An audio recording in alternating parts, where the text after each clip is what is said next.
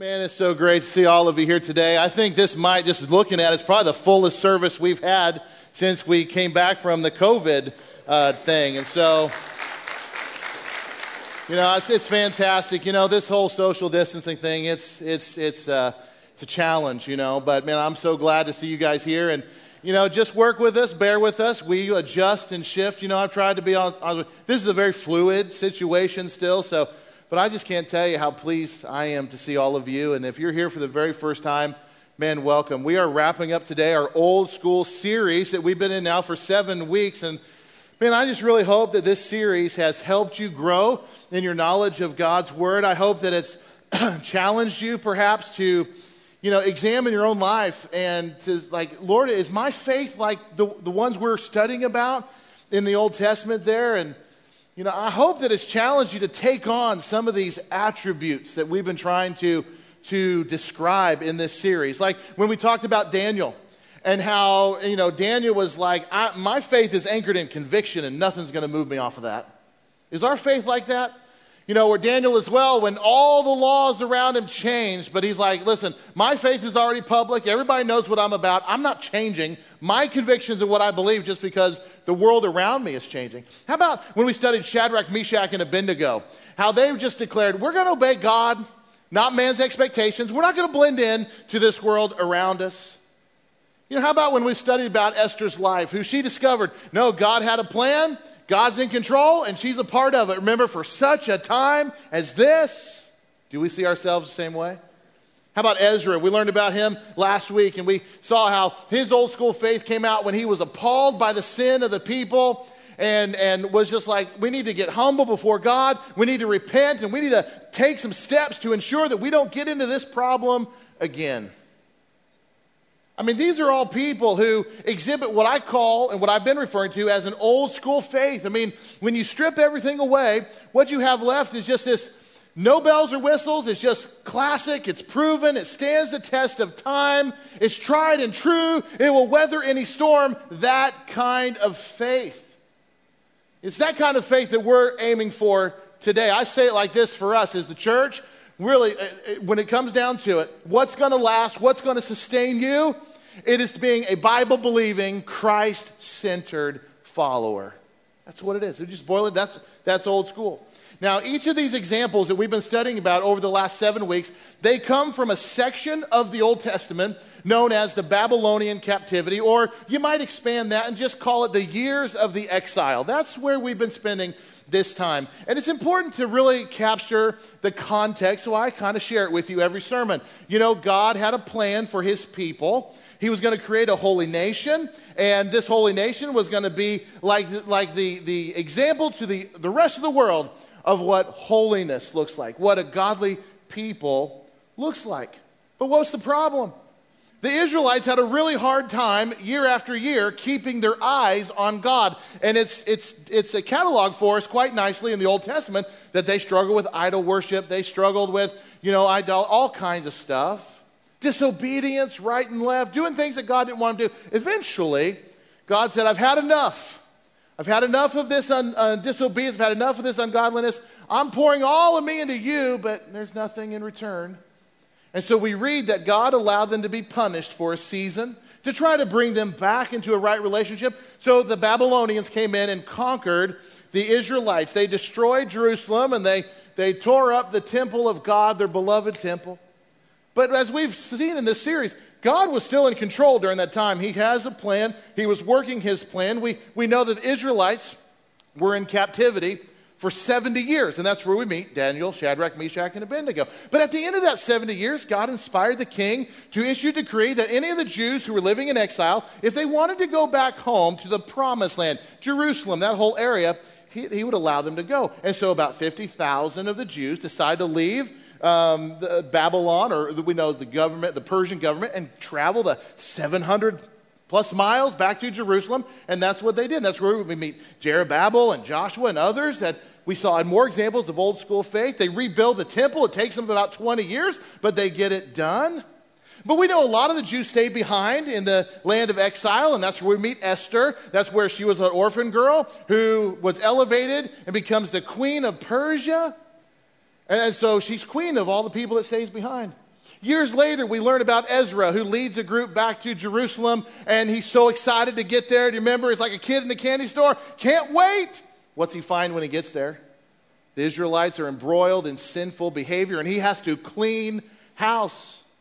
Today, we're coming to um, the next person in this history. It is Nehemiah. And I want you to turn your Bibles to the book of Nehemiah. And I'm going to give you a moment to turn there. If you were here last week, um, we were in the book of Ezra. And if you remember where Ezra was, Nehemiah is the very next book in the Bible. In fact, Ezra and Nehemiah go together. They were meant to be read together. Nehemiah picks up right where Ezra leaves off. But that's where we are. And where you're finding that, I just want to point out to you that here we have this incredible history that spans about 140, 150 years here that we're talking about. And all through it, we see what? We see God's hand on every moment. God positioning people, working his plan right where he wants them to be at just the right time. And you're going to see that again today with Nehemiah. Have you found Nehemiah? We're, gonna, we're not going to be reading the whole book of Nehemiah today, so I'm going to challenge you to, after we're done here, to go back and, and read the whole book of Nehemiah. It won't take you that long, especially if you're preparing for your life group this week. You need to read the whole book uh, of Nehemiah because it is fascinating. It is one of those books of the Bible that I call a page turner. I mean, you're going to want to find out what happens next if you've never read it. So here now, Nehemiah, here we are. It's the year is about 445 BC and he is leading a group of exiles back to Jerusalem, but he's not just their tour guide. He's not just, you know, leading in where they're supposed to go. No, no, no. God has put something on Nehemiah's heart to go and do and build, and let's read about it. Starting in Nehemiah chapter 1, verse 1, it says this In the month of Kislev, in the 20th year, while I was in the citadel of Susa, now this is, this is Nehemiah speaking first person here. Hanani, one of my brothers, came from Judah with some other men. In, in other words, what he's referring to is somebody he knows has been in Jerusalem and they have traveled the 700 plus miles back to where he lives. So he's getting his kind of an eyewitness account of what it's like. And he goes, and I questioned them about the Jewish remnant that had survived the exile and also about Jerusalem. They said to me, Those who survived the exile and are back in the province are in great trouble and disgrace. The wall of Jerusalem is broken down, and its gates have been burned with fire. And when I heard these things, I sat down and wept. For some days I mourned and fasted and prayed before the God of heaven. Now, we're going to unpack this a little bit, but I need to answer two questions before we go any further. The first question is this Who in the world is Nehemiah? And the second question is why does he care about the walls of Jerusalem? Two very important questions. First of all, Nehemiah is an Israelite, he's a Jewish person. He grew up in exile. In other words, like Ezra last week, his family stayed behind after the captivity ended, and they just did life in Persia. They did not go back to the promised land. So Nehemiah grows up there. Now, not only that, he becomes a very important person in the government. He is the cupbearer for the king. I'm not going to get into, what, get into all that, but just know this. He works closely with the king. He's an advisor. He has a very important role. And again, I just want to point out, all throughout this history that we've been talking about, God continues to place his people in the right place at the right time. Friends, I want you to know something too. God's got you in the right place at the right time for such a time as this. And I see this all over the place in Scripture. So, so he's got an important job. He actually has access to the king. Now, why does he care so much about these walls? Well, see, here's the thing Jerusalem was ransacked in the year 586 BC. Nehemiah hears this news in the year around 445 BC. And if you're good at math, you know that's like 140 something years uh, between those two times. In other words, it's not brand new information that the walls of Jerusalem are in bad shape. This is not the first time Nehemiah has heard this. So, why does it affect him so sharply now? Well, you see, he has a, a friend or a brother comes and gives him eyewitness accounts, and I think what's happening is that Nehemiah has always known, but now he is going from I know to I know. And there's a big difference between I know here in my mind and I feel it here in my heart. How many of you know that sometimes the longest journey anybody will take in life goes from the I know to the I know? You know, uh, how many remember in 2011 a pretty nasty tornado tore through Joplin, Missouri? Do you guys remember that? Nasty F5 tornado. I used to live in Joplin. I went to Bible college in Joplin. I was there for four years, and so very familiar. Joplin has a special place in my heart. I've got family that lives in Joplin. And so the day that that tornado happened, I was actually living in Kansas City, Missouri. I was a pastor at a church up there. And um, I got a phone call from somebody, and they just said, Hey, Joe, we heard that there was a tornado in Joplin. Everybody good down there? And I'm like, Yeah, I guess. Thanks. If you lived in the Midwest, if you've been in Kansas, Missouri, Oklahoma much, I mean, you hear tornadoes all the time. I mean, tornado sirens go off all the time if you've ever lived. I've lived in Oklahoma and Missouri. I, it wasn't like anything that hit me strong. My brother calls me. My brother lives in Neosho, Missouri, just south of Joplin, and he called me and goes, Hey, Joe, just want to let you know, tornado came through here, but we're fine. Just didn't want you to worry about us. Thank- oh, thanks. Cool. I'm glad. Thanks. Had a few more calls like that, and I was like, Yeah, I know a tornado, tornado hit Joplin. And then I turned on the news. And all of a sudden it went from I know to I know. Two days later, my wife and I drove a trailer full of water and diapers and blankets and stuff that our church and a lot of churches there collected. We drove it to Joplin, dropped it off, and we drove the streets, streets we are so familiar with, we didn't recognize any of it. And then I went to see my sister who lives in Joplin, and I listened to her story of the events of that day. She and her family were hunkered down in their basement, and the tornado was barreling down right on their house. You see, my sister lives right off 20th Street, if you're familiar.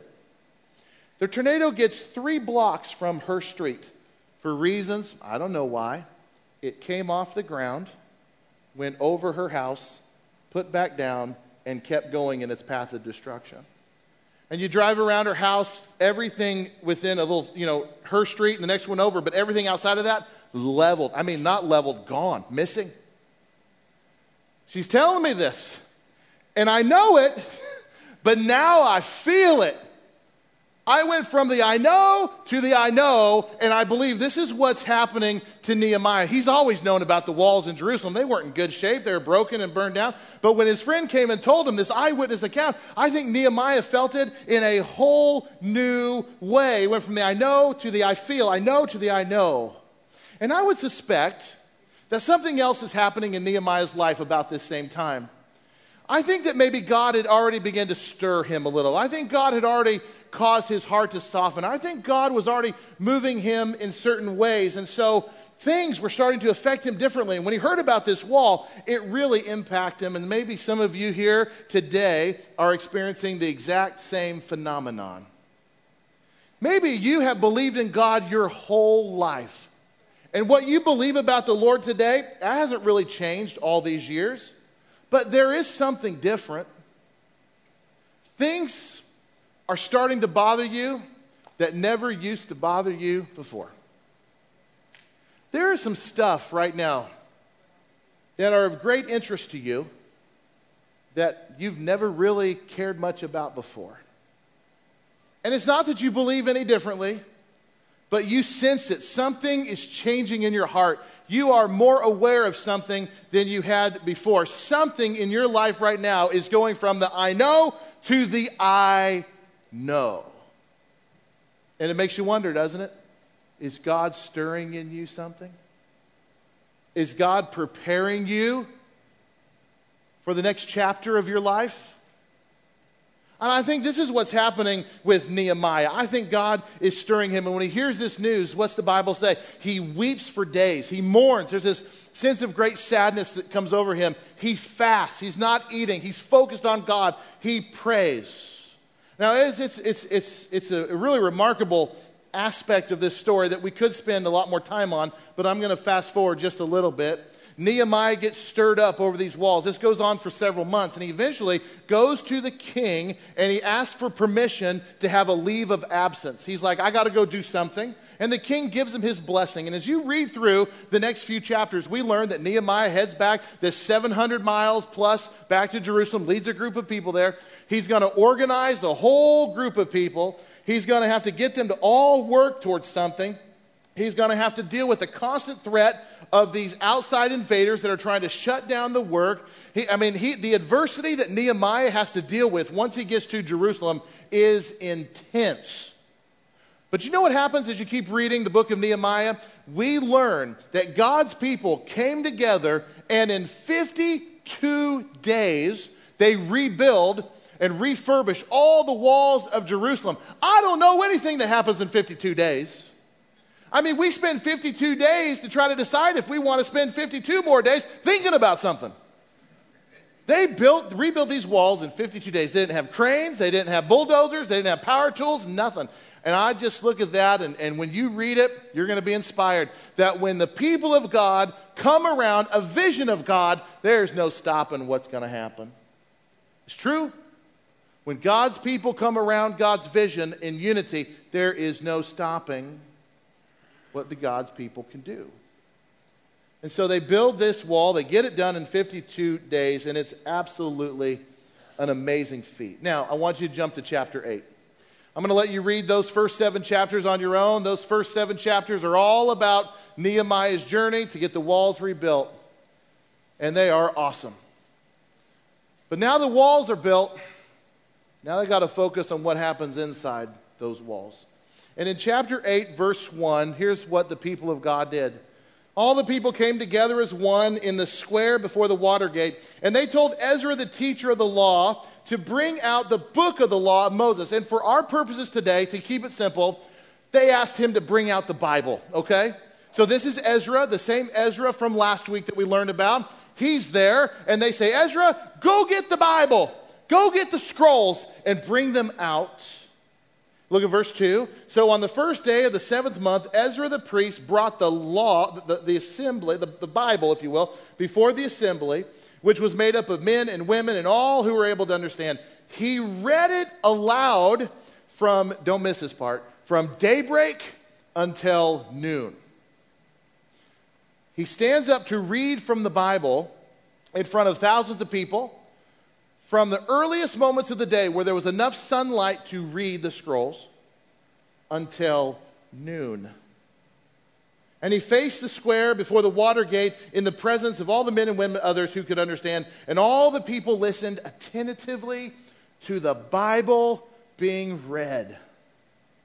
I find that remarkable because I don't know if we could ever reproduce this where a group of Christians would come together and listen to the Bible being read from the earliest moments of the day until lunch. I find this r- remarkable. But these people, as you read this account, they are like soaking it up. They are so just receiving this. It's like the edge of their seats, listening. Nobody's talking. They're hanging on every single word. A lot like church when I'm preaching. That's how you guys are hanging on. No, I'm, I'm kidding. I'm joking. I'm joking. They are soaking it up. They are engaged. They can't get enough. Have you ever experienced one of those seasons in your life? I mean, where you can't put the Bible down.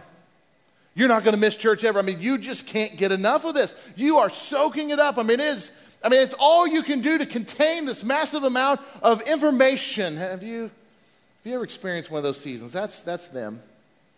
Look at verse 5. Ezra opened up the Bible and all the people could see him because he was standing above him. So, some kind of platform, something where he was elevated. And he opened it, and the people stood up. Ezra praised the Lord, the great God, and all the people lifted their hands and responded, Amen.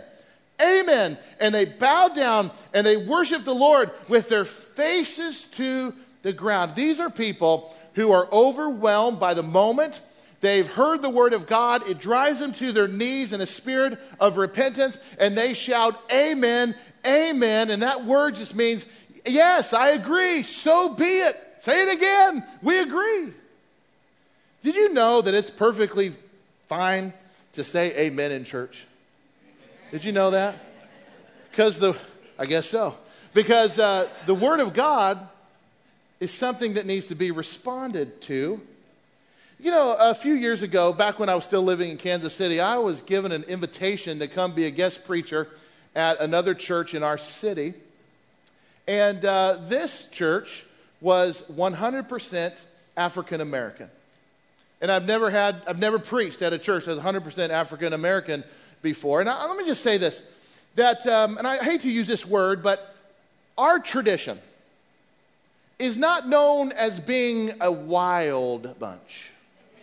Is that a nice way of saying it? When we gather for worship, it's calm. You hear some hands go up, but you know, there's no dancing in the aisle, there's no tambourines. There, I mean, we're, we're pretty calm, really, when it comes to worship. At this church, it was alive. And I mean, it was lively and it was loud and it was energetic. And I mean, it was, people were dancing and it was, I mean, I'm just going to be honest with you. It was an amazing experience to be a part of. And it's not something that I was used to. And we had this amazing worship service and, and it was loud. Let me tell you, if you think our worship service ever gets loud, it's nothing compared to where I was that day. It was loud. It was awesome. And then it was my turn to preach. So I come up to the stage and and I, I, start to, I start with prayer. And I said, please bow your heads and let's pray together. And I started the prayer, Lord, thank you for this day. And, and I just thank you we could be here. And somebody over here goes, Amen. Really loud. I'm like,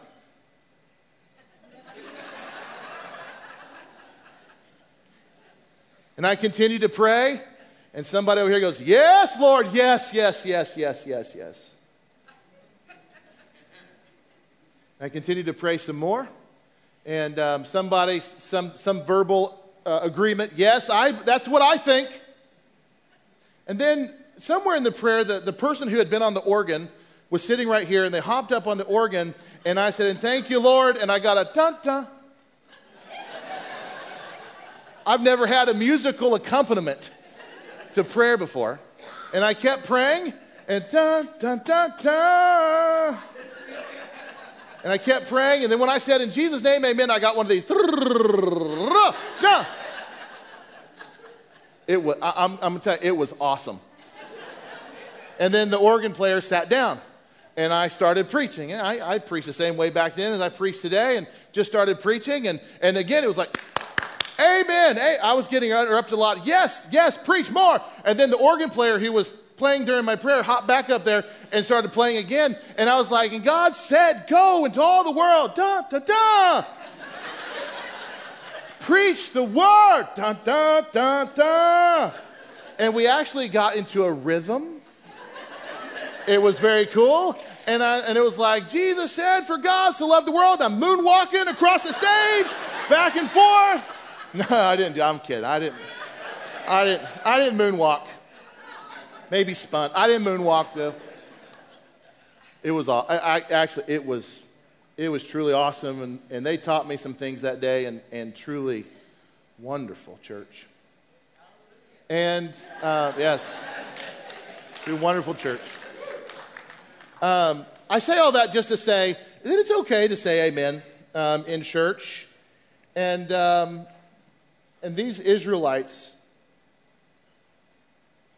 they hear the word of God read to them. And it is such an overwhelming experience that they respond, Amen. Make it so. Yes, we agree. And, and, and, and we find out that, that as you read more, people are weeping. And there's these tears coming down people's cheeks, and it turns into full blown sobbing why are they having this kind of response to the reading of God's word? It's because they were hearing God's word, and in that they were experiencing God's love, and they were learning about God's desire to be their God, and they're hearing about His promises and learning again about His plan to get them back and to rescue them from their sinful ways. And it was undoubtedly a very overwhelming experience that was filled with both regret and joy at the same time. And it dropped them to their knees in worship. And sometimes I wonder, as I read things like this, are we missing the mark somewhere when we gather as a church? When I see this kind of response. They were driven to their knees by conviction of God's word. And I, I want to say this to you, church, that it's the word of God that drives life change in people's hearts. And that's why I'm so passionate and talk about it all the time about not watering down God's word, as so many preachers today are so accustomed to doing. We don't need to adjust the Bible, we don't need to reinterpret it or re explain it in any way just so that it will somehow gel with the, whatever modern day and cultural norms are that we experience. The Word of God will always be at odds with our culture because the message of God's Word is countercultural to the world that we live in today. And so, my challenge to us and what I want our church to be is simply to let the Word of God speak like it has for generations and just let God do His work through His Word. That's what we need to do. Now, these Israelites, they were moved deeply by God's Word. I think it's the same emotion, it's the same feeling that, that comes to us today when we finally understand God's Word and what it's all about and God's master plan and all that He's done to win our hearts, to understand that we are deeply loved by God and God will go to all kinds of lengths, and He did to, to save us. And when we finally get that message, friends, it's overwhelming. So by the time you get to the end of chapter 8 of Nehemiah, we kind of get this sense when you read it that the Israelites are beginning to get their spiritual house in order. And where did it start? It started with God's word. And then we come to chapter 9. Can you flip over one more page? Chapter 9. Here's what happens next. On the 24th day of the same month, the Israelites gathered together, fasting and wearing sackcloth and having dust on their heads. That's just a sign of regret, remorse. We're sorry. That's what they're doing. Those of the Israelite descent had separated themselves from all foreigners. They stood in their places and confessed their sins and the wickedness of their fathers. They stood where they were and read from the, the Bible of the Lord for, of God for a quarter of the day. And they spent another quarter in confession and in worshiping the Lord their God. This is all part of them bringing their spiritual house in order. You see, what's going on there in Jerusalem is that they just built these impressive walls. These, will, these walls still have that new wall smell to them. But inside, it's a different story. Inside, these people are still quite broken and they're not yet what God wants them to be. From the outside, all the nations were looking at them going, This is quite impressive. But in their heart, they knew that their walk with God had not been. Uh, what was really happening on the inside did not match these new walls on the outside. Well, I tell you, I think there's a real parallel here for our lives today. You know, what people see in your life and what they see from the outside we do everything we can to make that quite impressive, don't we? But oftentimes, isn't that just a smokescreen, if you will, of what's really going on on the inside? Isn't it true that your outside can be the most impressive thing that anybody ever saw, but your inside can be all broken up and lost? And I wonder if that describes you today. I wonder if that describes why you might be here today. You've worked your whole life on the outside. Maybe it's time God's stirring in you, like He did with the Israelites, It's time to work on the inside. What did that look like? Well, they were broken over their behavior. That's what the Word of God says. They are broken over the hurt they'd caused with the relation for God. To, in response to that, it's our same response today, they confessed their sins. They got humble before God. And then they committed to obeying God moving forward. It's, it's a remarkable transformation of a group of people. When they did that, when they confessed their sins and humbled themselves before God and committed to live differently, take on what we would call today a new life, it's remarkable how their spiritual house started to reflect these beautiful new walls that they now have in their city. Boy, I see a real parallel, friends, that when your spiritual house starts to take shape, then all kinds of things start to change, and the people on the outside can't help but notice what Israel does over the next couple chapters is they start to make some promises. They identified where they were sinning, they identified all the things that needed to change, and they actually write them down and declare before God that these things are going to change. Let me show you quickly what they are. Jump over to chapter 10. Nehemiah 10 29 says, They all joined their brothers and nobles, and they bound themselves with a curse and an oath to follow the law of God, or we might just say the teachings of the Bible, through Moses, the servant of God, and to obey carefully all the commands, regulations, and decrees of the Lord your God. I try to point out to you every time I come across a passage of Scripture that just bleeds this truth that God cares more about where you're going than where you've been. Have you heard me say that once or twice? This is one of those. Listen, if, if, they, if they didn't think that they didn't have any hope or future or that God was somehow done with them, we wouldn't be reading this part. No, they knew that there was going to be forgiveness and restoration, and, and God is pointing them to a new future. This is the epitome of God cares more about where I'm going than all the junk I've been involved with. And that's true for your life too. Look at verse 30. They say, We promise not to give our daughters in marriage to the peoples around us or to take their daughters for our sons. We covered this last week. They're declaring this, and we're going to do. In other words, what they're saying is, we will be the holy nation you've called us to be. We will not mix it up with all these other nations. We will be your holy people. This is their call to be holy. It's the same thing that we do when we follow Christ and we become a new creation. The New Testament says, the old is gone the new has come, and I, that new part is going to be different. It's going to be set apart. That new part is where the Bible describes you as a foreigner or an alien in this world. You're just a passer through now because your citizenship is in heaven. That's what they're experiencing.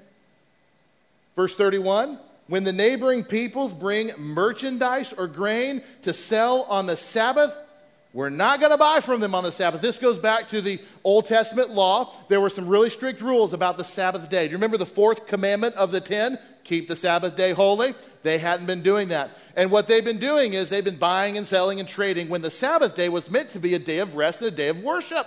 And they're saying this now okay, God, now we've seen the light. And we're not going to do all that stuff on the Sabbath. We're going to make it about you. So when all these people show up at our gates with their carts full of all this good stuff, and they're like, We've got a special Sabbath day sale going on. You know, buy one, get one free. Blue light special down here in the valley. Whenever they say anything like that, we're going to say no. That's pretty remarkable in my mind.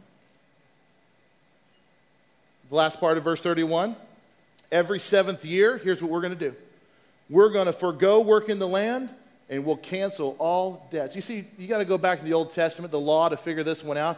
But God had actually put some guidelines in place, some rules, so that people didn't carry on debts and be indebted to one another year after year after year. So every seventh year, you had to forgive all your debts. Every seventh year, you didn't work the land. You gave the land a, day, a, a year of rest. I tell you, there, there's more to this day of rest thing than meets the eye, and we'll get into that one day.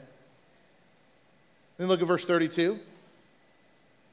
We assume the responsibility for carrying out the commands to give a third of a shekel each year for the service of the house of God, for the bread set out on the table, for regular grain offerings and burnt offerings, and for the offerings on the Sabbath, the new moon festivals, the appointed feast, for all the holy offerings, for sin offerings, to make atonement of Israel, and for all the duties of the house of God. There, there's a lot to unpack here that we're not going to. Again, this goes back into the Old Testament law, if you will, and all the things God had them do to set apart a holy nation. Basically, they're saying, we will get back to that. It goes on for another six verses, and they'll detail how they're going to become tithers and generous people, and they're going to give joyfully and cheerfully to the Lord, and, and they unpack it before God. This is what we're going to do. In verse 39, it says this We will not neglect the house of God. They're referring to the temple, and they're referring to all the things that it takes to maintain the temple, which points glory and honor back to God. And they said, we, we will be all about it moving forward. All in all, they've listed out everything that they intend to change so they can walk in full obedience to God. These are all the things that need to change so that their spiritual house matches up to now the physical house that God has given them. And there's a real parallel in our own lives to what we're seeing here in Scripture. They had to get their house in order, and so that's what they did. And I have a question for you today. What do you need to change today so that your spiritual house can be in order. If you were going to take an inventory of your life, if you were going to sit down and, and as a response to Scripture, or maybe as a response to what we're reading in Nehemiah, and you say, I want that kind of action in my life, I want that kind of holiness and obedience, and you were to take an inventory of your life, what are the things that you would list down, just like the Israelites did, that's going to have to change so that you can walk in obedience with your Heavenly Father? And I'll challenge you if you're a husband, if you're a father here today, you are the leader of your family. What do you need to commit to God for your spiritual house and the people that God has put in your care? What do you need to do today for that spiritual house to come into order before God? If you were to write it out, what would it say? Would it say something like this?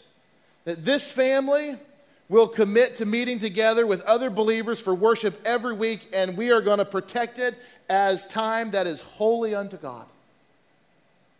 In short, my family is going to be in church. Would that be on the list? That's going to become the most important, important time of our week together. Would this be on it? This family is going to give back to God what He has already given to us, what He's been so generous with us. We will cheerfully give from our first fruits, not ever from the leftovers. Would, would that be on the list? How about this one? This family will separate from all modern day idols. Those things that want to compete for our allegiance and our commitment and our time with our Heavenly Father. How about this? This family will walk by faith and model integrity in a world that seriously is lacking it. If you had to write down and commit to it what you would need to take, what it would take to get your spiritual house in order, what would you write down? Well, when I think about old school faith and all that we've been studying about, and I think about Nehemiah, I think old school faith comes out of a person in this way. Your heart will break over the things that breaks God's heart, just like Nehemiah. Broke it, tore him up. But what else does it do? I think an old school faith, somebody with that, is so aware and concerned over your spiritual house. You will keep your spiritual house in order. You'll be more concerned in what happens in your heart and your soul than what people see or think about what you have or where you live or any of the things that are important to the world but are absolutely not important to God. That's old school. And with that, we're going to bring our old school series to a close. Can I pray for you? Dear gracious Heavenly Father, as we bring this series to conclusion, Lord, I want to thank you, as I always do, for your holy word. And that, Lord, our response to it will never be one of apathy or indifference. But that, Lord, we will see your word as the inspired words of our Savior who bled and died for our sins. That, Lord, these scriptures are God breathed, every last word of it, Lord, and that your instructions to us so that we know how to get along in this life in a way that is holy unto you. So, Lord, I thank you for your scriptures. I thank you for the, what we have learned from Daniel and Shadrach, Meshach, and Abednego, and Zerubbabel, and Joshua, and Esther, and Mordecai, and Ezra, and Nehemiah. These great men and women of faith. And may they inspire us to have that same kind of old school when everything else is stripped away our Bible believing, Christ centered faith. Lord, I pray you help us in the moment know when our faith is being tested. Lord, give us the strength to stand up under it. Lord, may we be a church so unified and driven along by your purposes and your mission that you would look at us, the New Life Christian Church family, and, and you would say, Now there is a church there are God's people. Those are my people. They love me, they honor me. Oh, far from perfect. But they understand I care more about where they're going than where they've been. And they're striving to live for me. And I, I pray, Lord, that would be how you see us. Lord, make us an effective church. Help us be unified in all of our ways. And Lord, when you put something big in front of us, we will rally behind and around your vision, knowing that you will make it successful. In Jesus' name, amen.